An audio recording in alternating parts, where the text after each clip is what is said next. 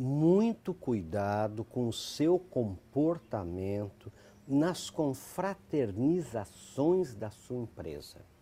Gente, eu conheço pessoas que perderam chances excelentes de promoção por um comportamento inconveniente, por um assédio, por um excesso, sabe, no beber ou às vezes até no comer numa confraternização é, empresarial.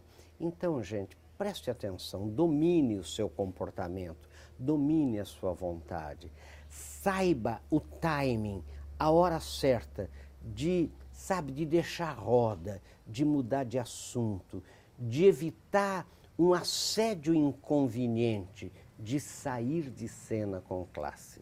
E você não vai se arrepender. Pense nisso, querido sucesso.